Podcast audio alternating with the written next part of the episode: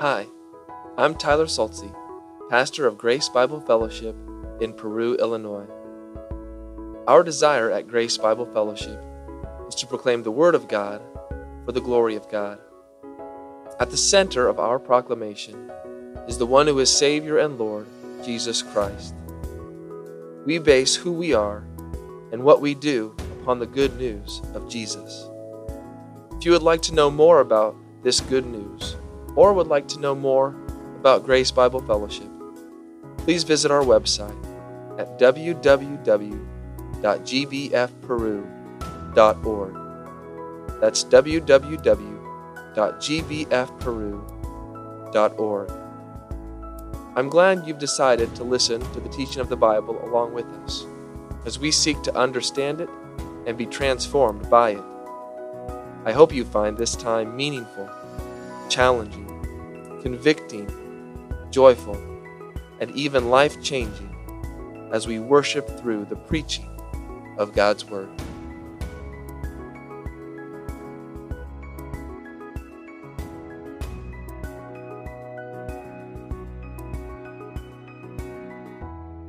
You to take your copy of God's Word this morning. Open to the book of Acts, the book of Acts, chapter 13.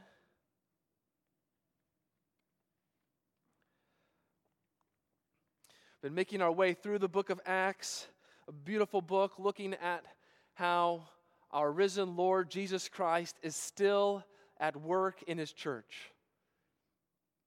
Beginning his church, birthing his church, establishing his church, growing his church. And it's with that sight and with that burden that we're studying the book of Acts because we believe that Jesus Christ, our risen Lord, is working in us and through us and among us even today. Hope that's why you're here today. Because you want Jesus Christ to work among us. Because you want Jesus Christ to work in you. Let's stand as we read God's word together. I'm going to begin reading in verse 44 of Acts chapter 13 this morning. Acts chapter 13, beginning in verse 44 through the end of the chapter. The next Sabbath, almost the whole city gathered to hear the word of the Lord. But when the Jews saw the crowds, they were filled with jealousy and began to contradict what was spoken by Paul, reviling him. And Paul and Barnabas spoke out boldly, saying, It was necessary that the word of God be spoken first to you, since you thrust it aside and judge yourselves unworthy of eternal life. Behold, we are turning to the Gentiles. For so the Lord has commanded us, saying, I have made you a light for the Gentiles, that you may bring salvation to the ends of the earth. And when the Gentiles heard this, they began rejoicing and glorifying the word of the Lord. And as many as were appointed to eternal life believed. And the word of the Lord was spreading throughout the whole region. But the Jews incited the devout women of high standing and the leading men of the city, stirred up persecution against Paul and Barnabas, and drove them out of their district. But they shook off the dust from their feet against them and went to Iconium. And the disciples were filled with joy and with the Holy Spirit. This is the word of the Lord. Thanks be to God. Let's pray.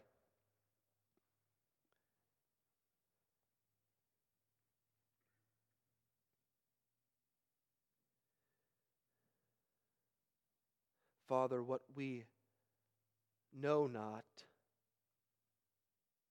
teach us. What we have not, give us, and what we are not, make us. We pray in Jesus' name. Amen. You may be seated.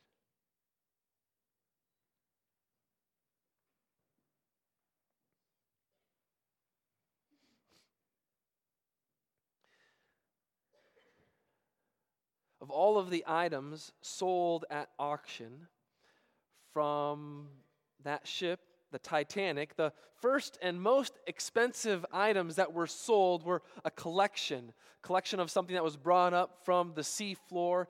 And we can understand why it sold for the most. It was a collection of diamond bracelets that were brought up from the ocean floor that were sold at auction for 200 and 200 million dollars. The second most expensive item, however, might surprise you. What was the second most expensive thing sold at auction from the Titanic? They were the ship's plans.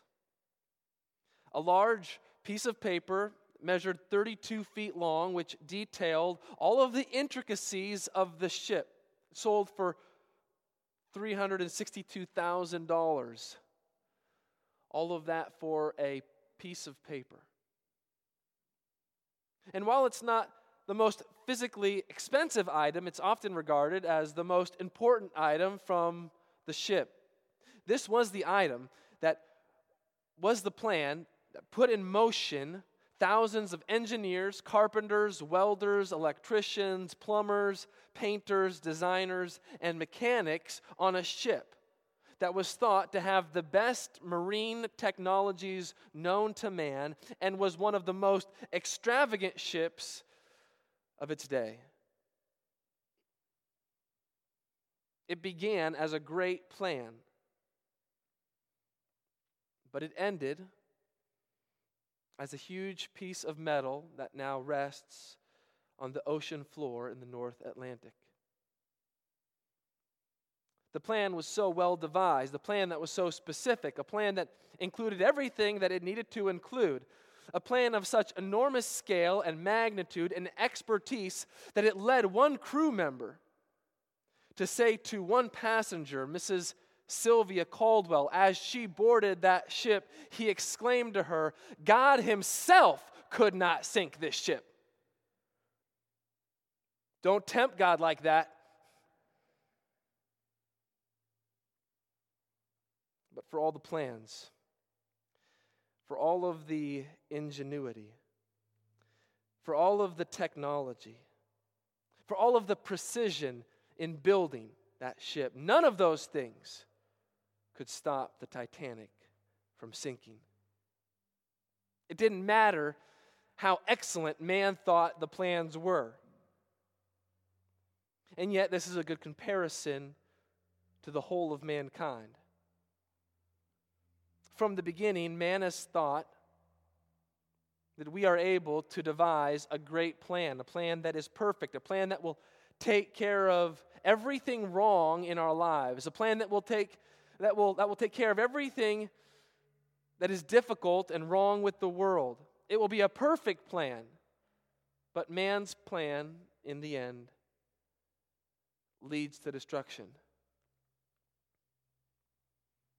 Oftentimes we can think to ourselves, I have a great plan for my life. It's everyone else who gets in the way. Man's plan, in the end, can't deliver on what it promises.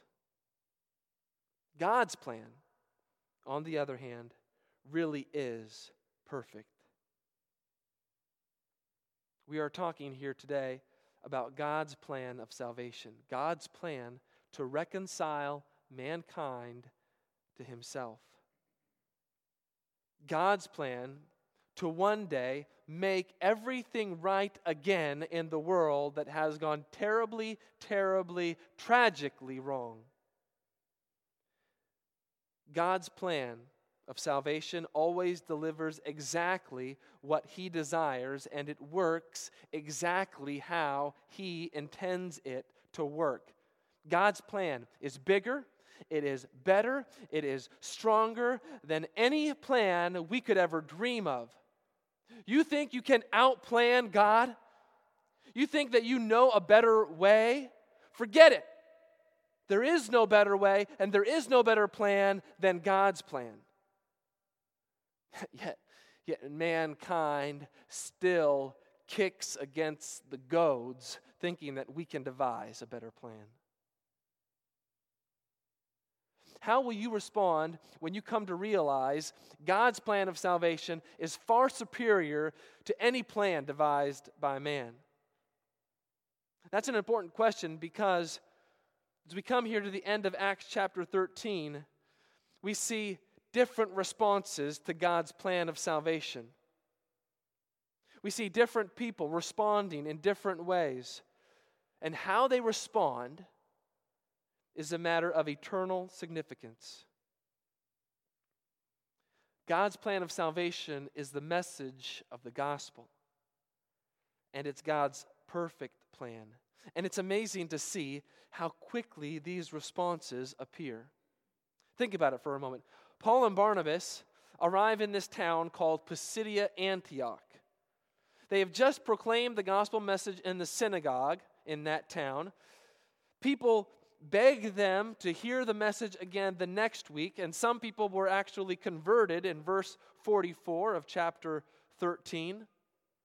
And now, here we are, beginning in verse 44, a week later. Paul and Barnabas have only been here for a week or so. And it didn't take long for responses to be formulated. It didn't take years and years of Paul and Barnabas ministering in this region.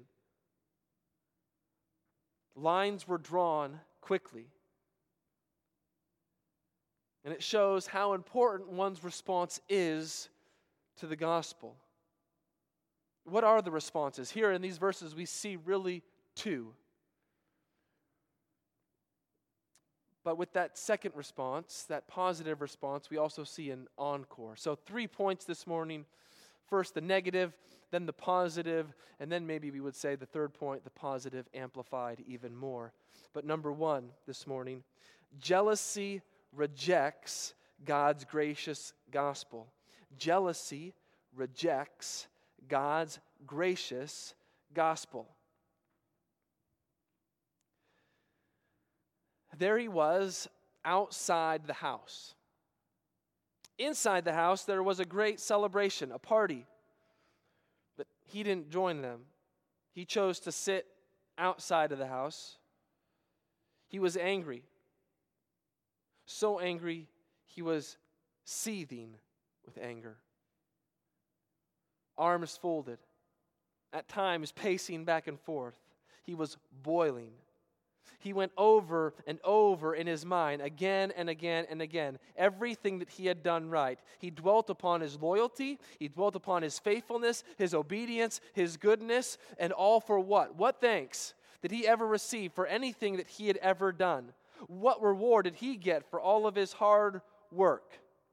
He'd had it. But then, as he sat there outside of the party that was going on inside the house, his father comes to him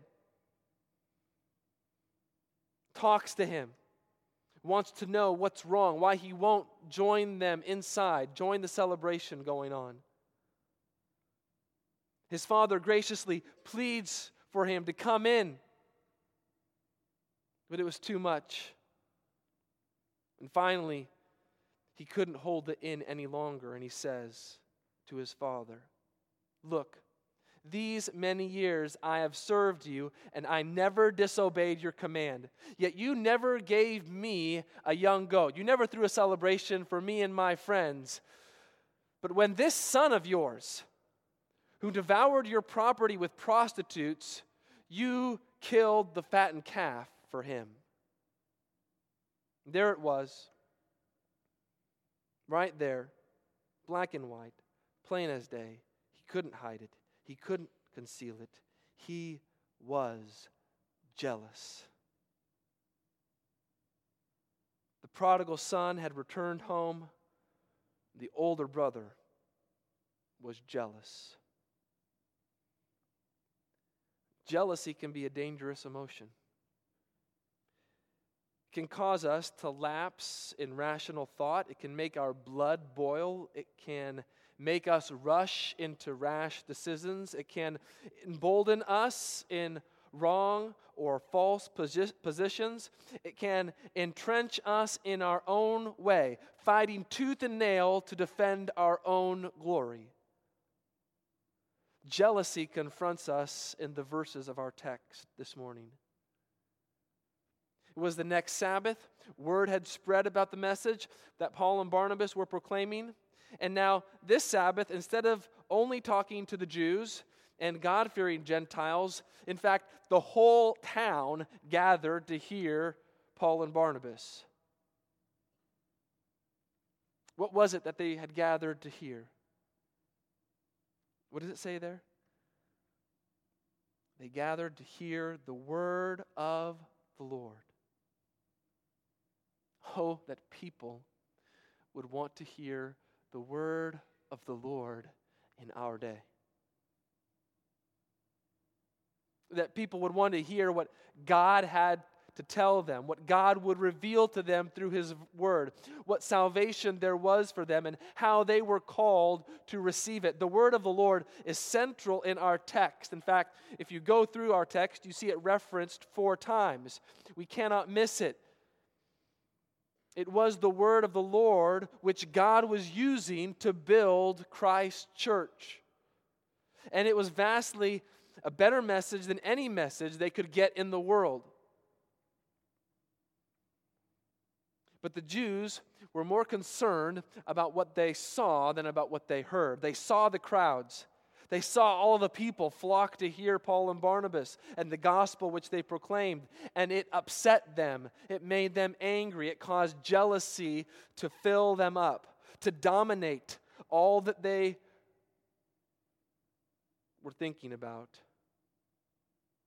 They were kept from hearing the truth, from accepting the truth.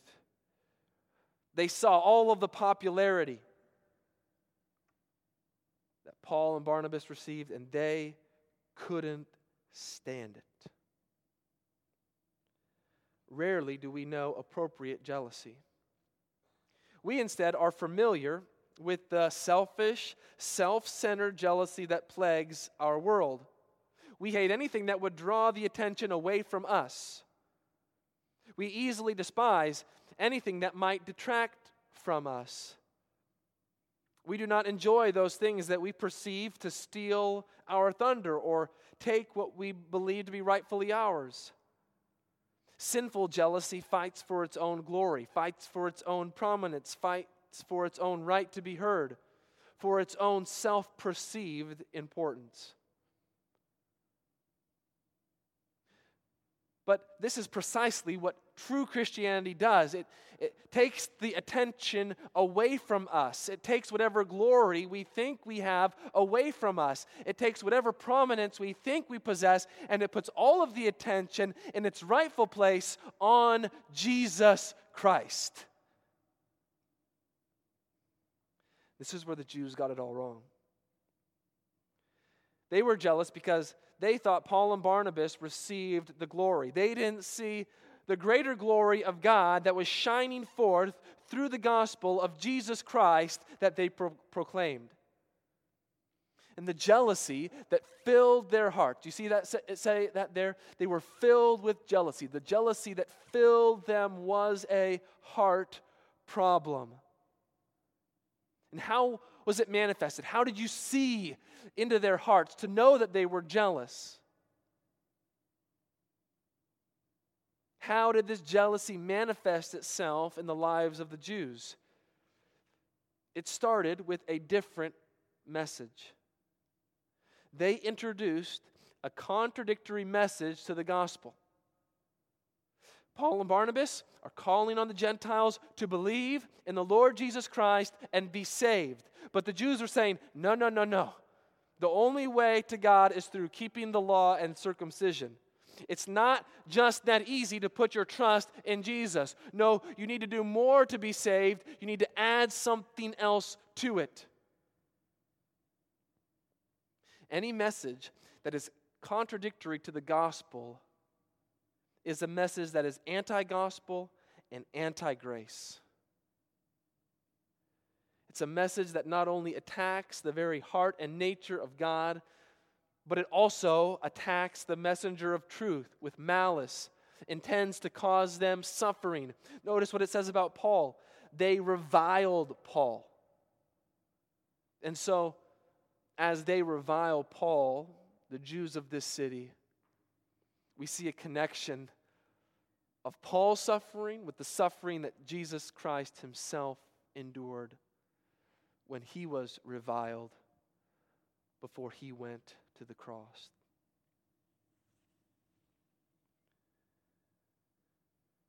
Jealousy always detracts, attempts to denigrate the gospel at all costs. It does everything to ensure that attention is drawn away from the true gospel, and even those who proclaim the true gospel are undermined and attacked. What do Paul and Barnabas do? They confront the jealousy head on. And they tell this to the Jews the word of God was spoken to you. You heard the message. You heard the truth. You had the chance to respond and find the salvation that is offered through the Messiah, Jesus Christ, and through his death and resurrection. The gospel came to you first, Jews, but you thrust it aside. You rejected it. And in rejecting the gospel, they weren't rejecting man, they, were reject, they weren't rejecting man's message, they were rejecting God's message, and so thrusting God aside. God, get out of the way so I can do it my own way, the way I want to do it, a way that makes better sense to me, a way that depends more upon me. So they judge themselves to be superior over God's plan to save people. God's gracious gospel had been extended to them, offered to them. God's greatest gift, God's own Son, and they spurned it and said, No, that is not the way to eternal life. How is it that someone can judge themselves to be unworthy of eternal life. You see that there? Since you thrust it aside, this is verse 46. Since you thrust it aside, you judge yourselves unworthy of eternal life. How do you do that? They believed they could attain it on their own if they were just good enough. How many people today would thrust aside the Word of God? How many today would thrust aside the gospel? How many today would want God and His gracious gospel to get out of their way so they can live the life that they want to live it? Even some who call themselves Christians. Listen to James 3 14 through 16. But if you have bitter jealousy and selfish ambition in your hearts, do not boast and be false to the truth. This is not the wisdom that comes down from above, but is earthly, unspiritual, demonic. For where jealousy and selfish ambition exist, there will be disorder and every vile practice. Could it be that jealousy is even dangerously apparent in the church? Get out of the way, God. Let me live how I want to live. Don't ask too much from me. Don't ask for me to sacrifice too much. Don't make it too inconvenient. Don't attract any attention away from me. Don't keep any glory from me, God. Being filled with jealousy is a dangerous response to God's gracious gospel, just like it was for the prodigal son's older brother. Number two, joy rejoices in God's sovereign gospel. Joy rejoices in God's sovereign gospel. In our text this morning, we see a stark contrast. One group who responded to the gospel message with jealousy, one group who responded to the gospel with no joy, but another group who responded rightly. And it's here we see the gospel message going out to all people.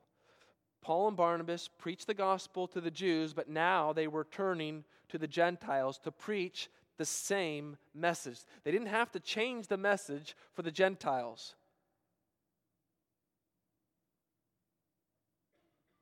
It was the, absolutely the same message. And it's what the Lord had commanded them to do. Do you see that in verse 47? For so the Lord has commanded us. There's no way out of this for them. But notice, how is it that the Lord commanded them? He commanded them through a verse in the Old Testament. This verse is from Isaiah 49 6. And it's a verse that points us forward to the Messiah, to Jesus Christ. Look at that verse that's quoted there in verse 47 of our text. I have made you. So that's God, I believe, speaking to his Messiah. I have made you. I have appointed you God has appointed his Messiah to be a light for the Gentiles. This is what the Gentiles needed. They needed a light. They were in darkness. They lived in death. They lived in falsehood and lies. They needed the light to shine upon them, bring them out of their darkness. And this is precisely what Jesus Christ has done in his coming. He is a light, a revelation for the Gentiles. And that's exactly what Simeon said when Mary and Joseph brought Jesus to the temple. There was a man named Simeon there a prophet, a priest, who said this over this small child, Jesus, when he was only a few days old. Lord, now you are letting your servant depart in peace according to your word, for my eyes have seen your salvation that you have prepared in the presence of all peoples, a light for revelation to the Gentiles and for glory to your people Israel. Jesus is the light for the Gentiles and is the one who ultimately brings salvation to the ends of the earth because ultimately Jesus is salvation. There is no other name under heaven given among men by which you must be saved. He is our light. And I'm thankful that He is our light because if He wasn't our light, we would still be in darkness.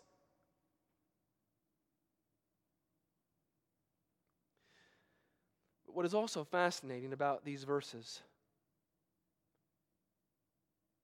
is that they include themselves in this epic mission. So, yes, the Messiah has come as a light to bring salvation to the ends of the earth, but now Paul and Barnabas include themselves in this mission. That they get to bring the message of salvation to the Gentiles, that they are appointed by God to, to bring the light of Jesus Christ to other people. That they would proclaim that Jesus Christ would suffer, that he would die, that he would be risen again on the third day. That repentance for the forgiveness of sins was to be proclaimed to all the nations. They were fulfilling the commission that had been given to them. What great news to all the nations. And what did the Gentiles do when they heard this? They rejoiced and they glorified the word of the Lord. And I think we see here something that we need to understand this morning.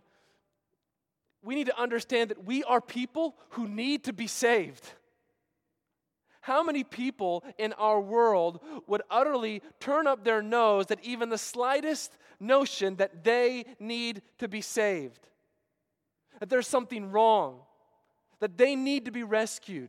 Well, my life's pretty good.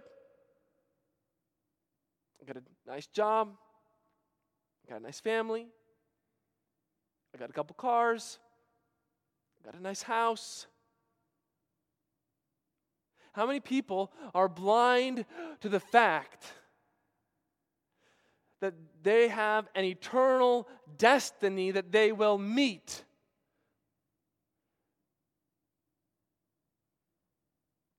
and that they fail to see that they need to be rescued, they need to be saved.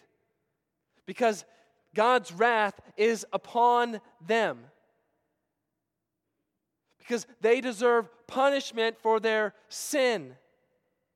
But when you know the salvation that Jesus Christ brings, when you hear these words here that salvation is being brought to the ends of the earth, that we are people who need to be saved, and that now there is a way out, there is a salvation that is provided for us, the Gentiles rejoice. They glorify in the Word of God because they were not an afterthought of God. They were not God's plan B option that would only come into effect if plan A didn't work out or if it fizzled out. No, they were part of God's perfect plan all along, plan from the beginning, from the foundation of the world. God didn't bring salvation to them. God didn't bring salvation to us by accident. God didn't bring salvation begrudgingly. No, it was God's sovereign plan to save Gentiles, people like us, to save people from every walk of life, from every nation of the world, from every tribe, from every tongue, people, nation. Rejoice and glory in the sovereign gospel of God. This was His plan all along. And what is the right response? Joy, rejoicing if you don't know joy, my dear friend, if you don't know joy, you don't know the gospel. You don't see God's perfect, gracious, loving plan that He is perfectly completing in this world and that He will see it through to the end. If you don't know joy, it's time to go back to the gospel to make sure that you understand it, that you have responded to it, because the natural, organic response in one's life to this gospel is joy, and joy cannot be hidden. Don't think you can fake it and pretend like you've got everything together if you don't have joy because you can't. And then here's the beauty of verse 48 that comes to us. And as as many were appointed to eternal life, believed. They knew the joy. They gloried in the word of the Lord, and they believed as many as were appointed to eternal life believed. How beautiful is that? It's the beauty of the doctrine of election. The action that's described here, this appointing, is in the passive voice, which tells us this is God who is acting. Only God grants eternal life. Only God appoints people to eternal life.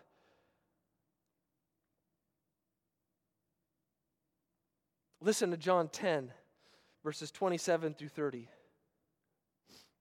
My sheep hear my voice, and I know them, and they follow me. Listen carefully. I, this is Jesus talking, I give them eternal life, and they will never perish and no one will snatch them out of my hand. My Father, who has given them to me, is greater than all, and no one is able to snatch them out of my Father's hand.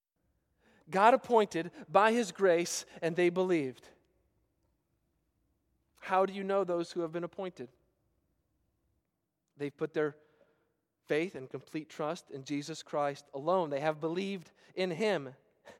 And notice, notice where this doctrine of election is placed.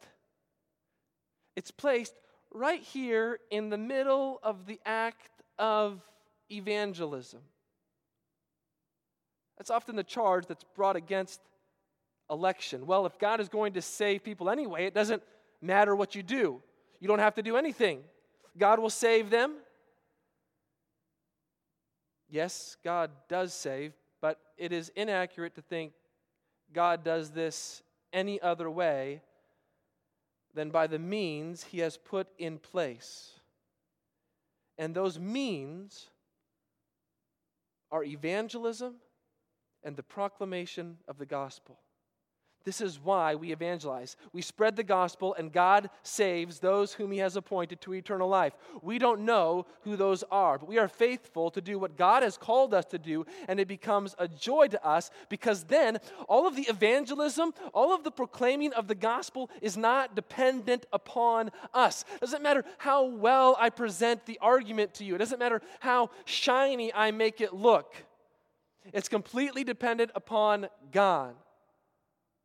And what joy then, true joy and rejoicing, fills the lives of believers as we see God at work in hearts and in lives to save them and rescue them and redeem them and reconcile them to Himself. Number three, we've seen the negative, jealousy, we've seen the positive response, joy, and now we see the positive response amplified. Number three, joy reverberates despite persecution against the gospel. Joy reverberates despite persecution against the gospel.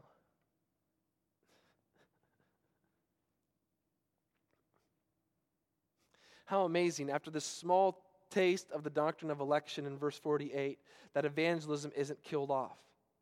In fact, don't we see the opposite to be true?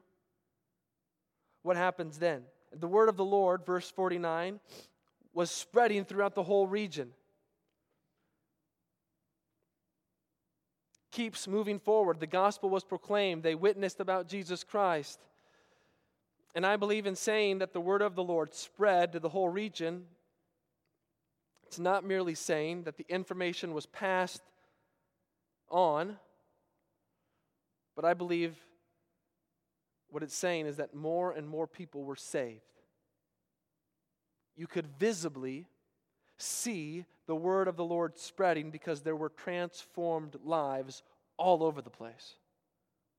In the wake of the word were hearts that had been changed by the grace of God and had come to believe and embrace Jesus Christ. And then everything was perfect, right? Apparently not. The Jews in the Pisidia Antioch, this town, stirred up devout women of high standing, leading men of the city to go against Paul and Barnabas, to persecute them, to slander them, to threaten them, to seek their harm and their shame, to keep them from continuing to spread the gospel. And they drove them out of their district with their persecution. Paul and Barnabas had to physically leave the location because the persecution that was taking place. And it was so strong, so fierce, so opposed to them that they had to leave. But what did they do as they left? They shook the dust off from their feet against them as to be a testimony to this town a sign of judgment. That they would be judged by God because they had rejected his gospel. It was a visible sign that judgment was upon them. And Paul and Barnabas did not even want to have a dust, a speck of dust from the city upon their feet so as to be associated with them when this judgment of God would come upon them.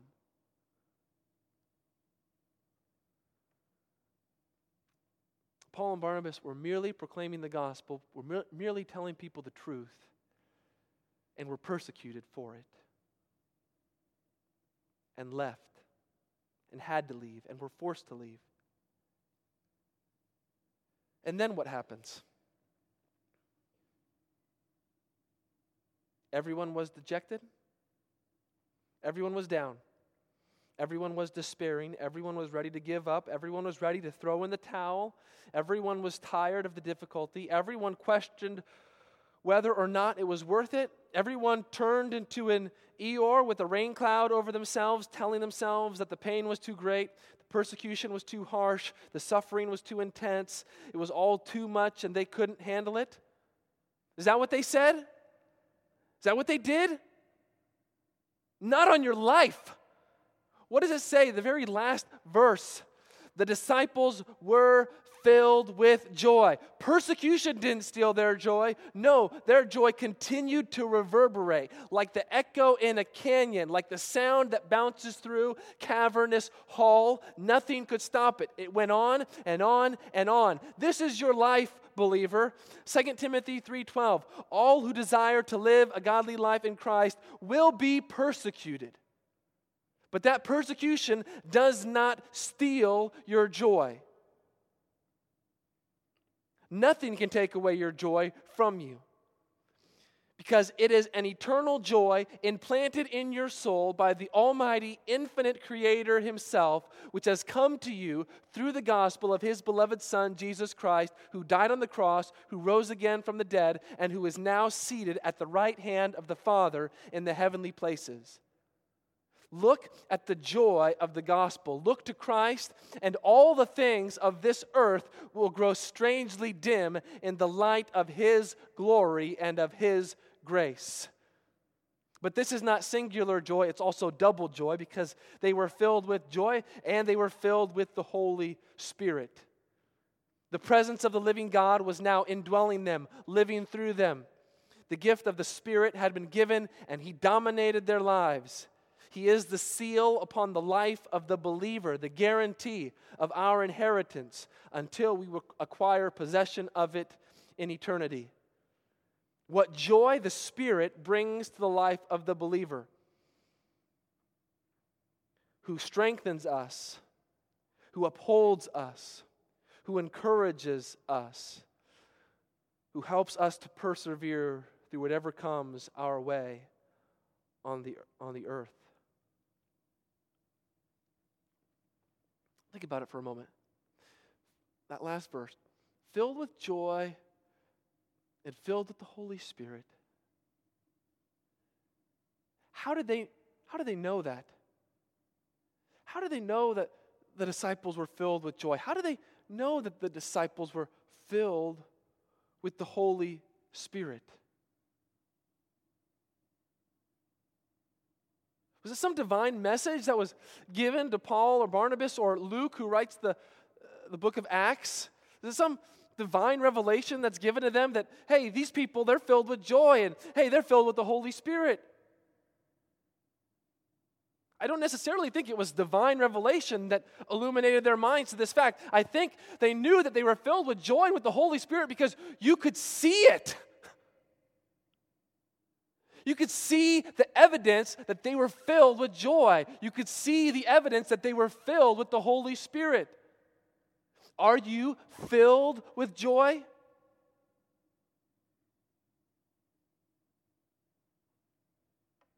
How many times, how many times we would ask ourselves that question, kind of like, shh, don't tell me, don't tell anybody about the joy that I have.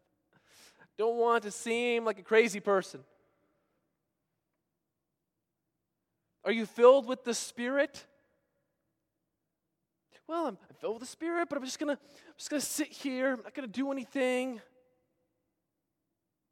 When you're filled with joy, when you're filled with the Spirit, there's no way that people can miss it. You see the joy and you see the fruit of the Holy Spirit in people's lives. So, do people see the evidence in your life? Followers of Jesus Christ? Do people see the joy? Do people see the Spirit in your life? You can't hide it.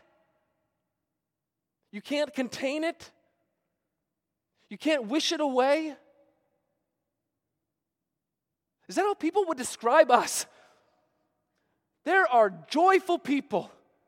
There are people that there's something different about them.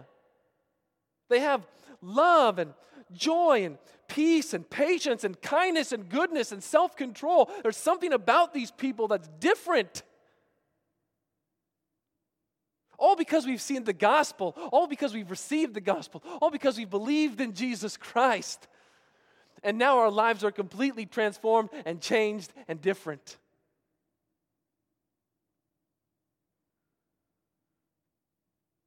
What is it for you this morning? Jealousy or joy? Is it thrusting aside the word of the Lord, or is it believing in the Lord Jesus Christ? Is it judging yourself to be unworthy of eternal life, or is it God's gracious appointment of ruined sinners to experience eternal life where you find your joy? Is it something that is going to try to steal your joy? That you let get you down, or will you look to your Savior who, for the joy set before him, endured the cross, despising the shame, and who is now at God's right hand? It was for joy that Jesus went to the cross. It was for joy of salvation that comes through him alone. It was for joy that could never be put to death. It was for us to believe and rejoice with joy that is inexpressible and filled with glory as we obtain the outcome of our faith, the salvation of our souls. Amen. Let's pray.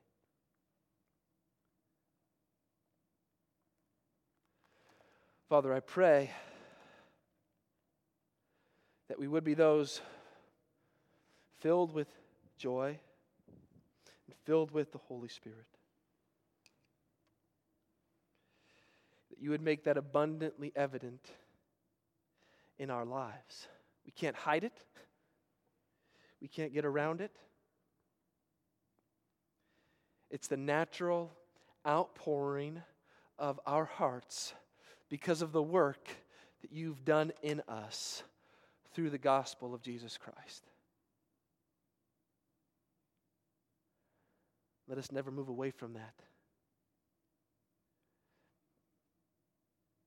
But let us continue to know it and know that there will be persecution, know that there will be difficulties, know that there will be afflictions, but that none of those things could ever take away the life that we have in you.